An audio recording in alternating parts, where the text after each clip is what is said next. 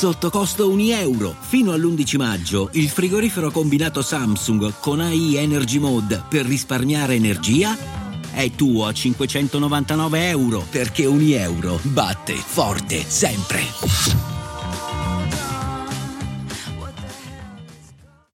L'ironia salverà il mondo. Ho scelto questo titolo per la puntata di oggi più si cresce, più la vita è pesante, difficile, no? Passiamo i nostri giorni a rincorrere il momento in cui saremo meno appesantiti. Succede con la maturità, succede con gli esami all'università, succede costantemente al lavoro, succede con le stagioni, succede con tutto.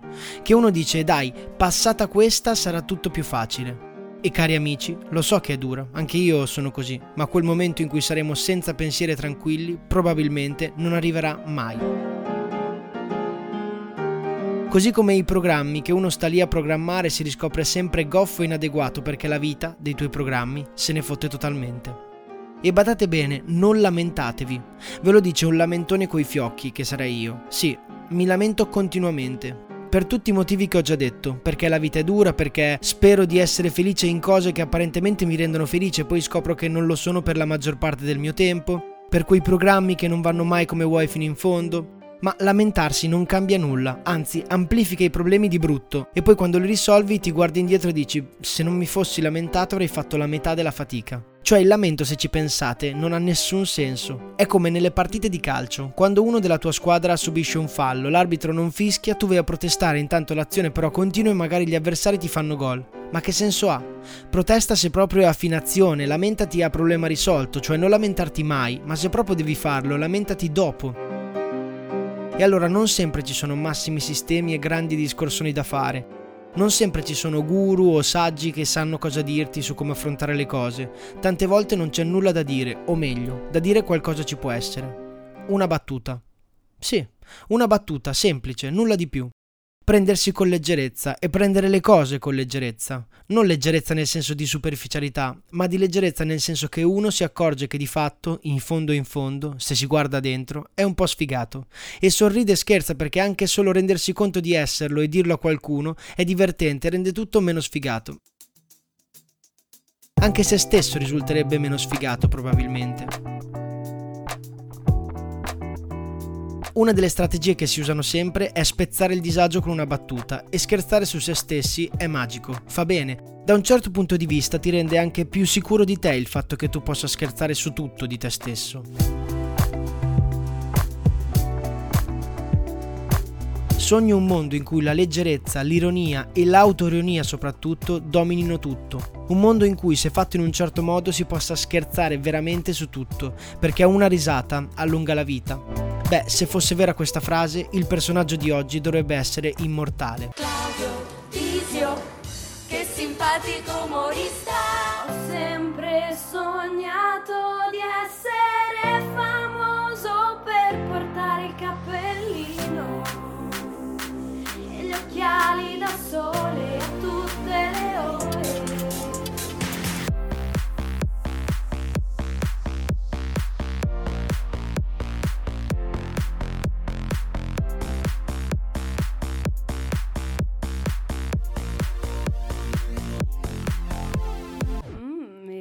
Ragazzacci.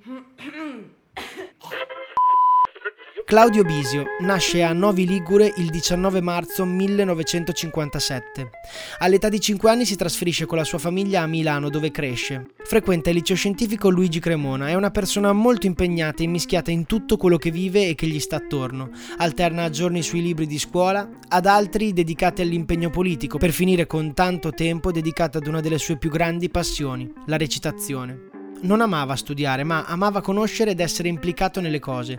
Già dal liceo è attivista di Avanguardia Operaia, un'organizzazione di estrema sinistra. Si fa le ossa nel centro sociale Leoncavallo, che dalla metà degli anni 70 è il luogo in cui stanno tutti i giovani che si vedono rappresentati dalle ideologie marxiste e leniniste a Milano. La libertà è l'espressione più vera, è il più alto fine politico e in questo centro sociale comincia a recitare. Scopre di essere molto bravo, così tanto da riuscire ad entrare nella civica scuola d'arte drammatica del piccolo teatro di Milano. I professori sono molto colpiti dalla sua bravura, dalla sua capacità di alternare in maniera esemplare momenti di comicità a momenti di intensità unica. gli consigliano di virare verso la comicità perché con Claudio ci si divertiva sempre, è come se avesse la capacità di rendere la comicità naturale, insita nel suo essere, insomma come si dice ci è nato. Un pollo ad una gallina. Ehi, perché non ci fidanziamo? E la gallina? Ah, un pollo che parla! La civica scuola d'arte drammatica del piccolo teatro di Milano è una delle scuole più prestigiose d'Italia, frequentata da molti dei più grandi nomi del panorama teatrale e televisivo italiano, tra cui adesso anche Claudio. Conosce e studia Pirandello, Shakespeare, Dostoevsky, Sofocle e comincia con le prime esibizioni.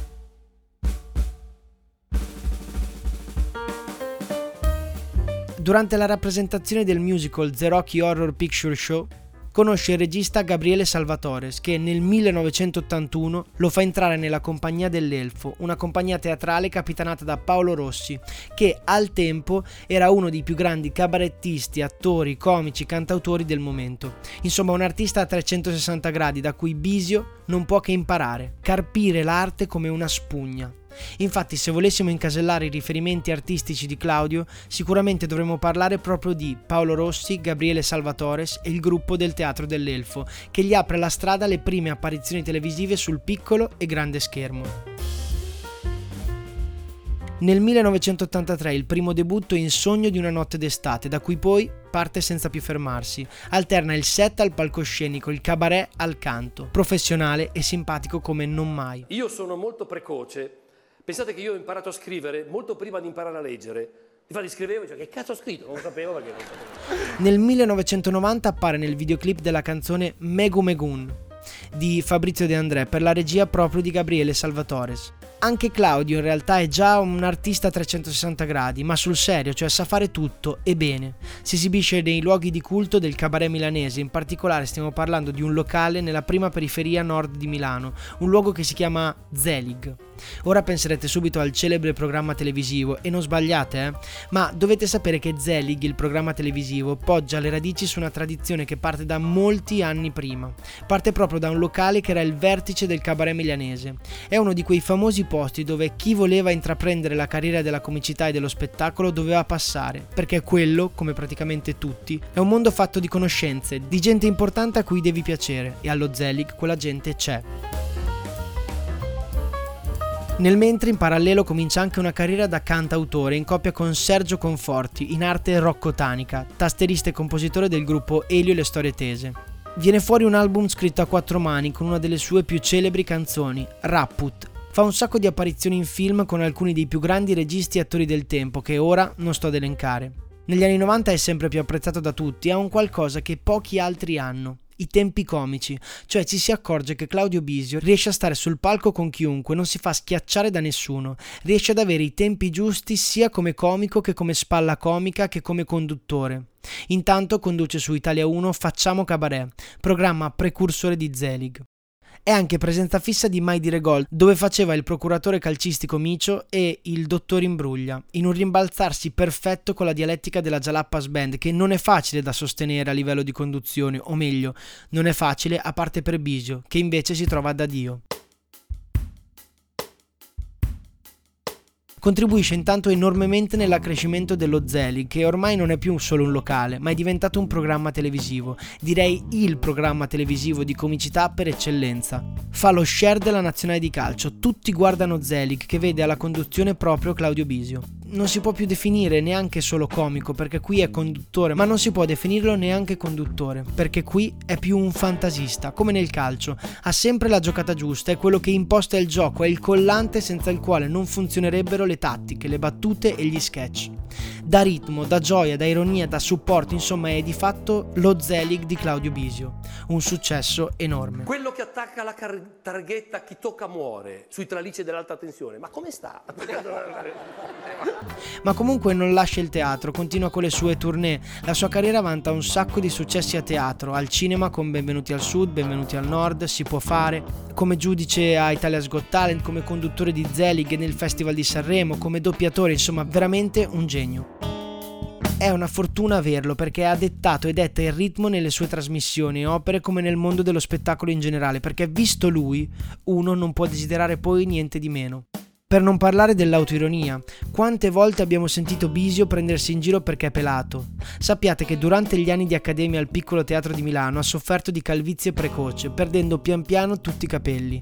I suoi insegnanti gli hanno detto che senza capelli non sarebbe mai diventato un attore, tanto che i primi lavori li fa col parrucchino. Ed invece eccoci qui. Lui decide di essere se stesso, anzi nei suoi show più e più volte si scherza e lui stesso scherza sul fatto di essere pelato. Pensate a Zelig, quasi ogni sketch veniva preso in giro, è quasi un suo marchio di fabbrica. Uno può decidere di lamentarsi, maledire il cielo per qualsiasi cosa, oppure prendersi in giro. Una carriera brillante e leggera, grazie a questo grande personaggio risottolineiamo quanto sia fondamentale un velo di leggerezza nella vita prendiamo in giro e prendiamoci in giro, ridiamo, godiamo nel ridere, facciamo di tutto per strappare un sorriso agli altri. Bisio ne ha fatta la sua vita e la sua professione, ma noi nelle nostre giornate spesso toste dove non c'è nulla da ridere, proprio quando siamo lì al limite della sopportazione, quando stiamo per sbottare, prendiamoci con un attimo di leggerezza, facciamo una battuta. Grazie dell'ascolto.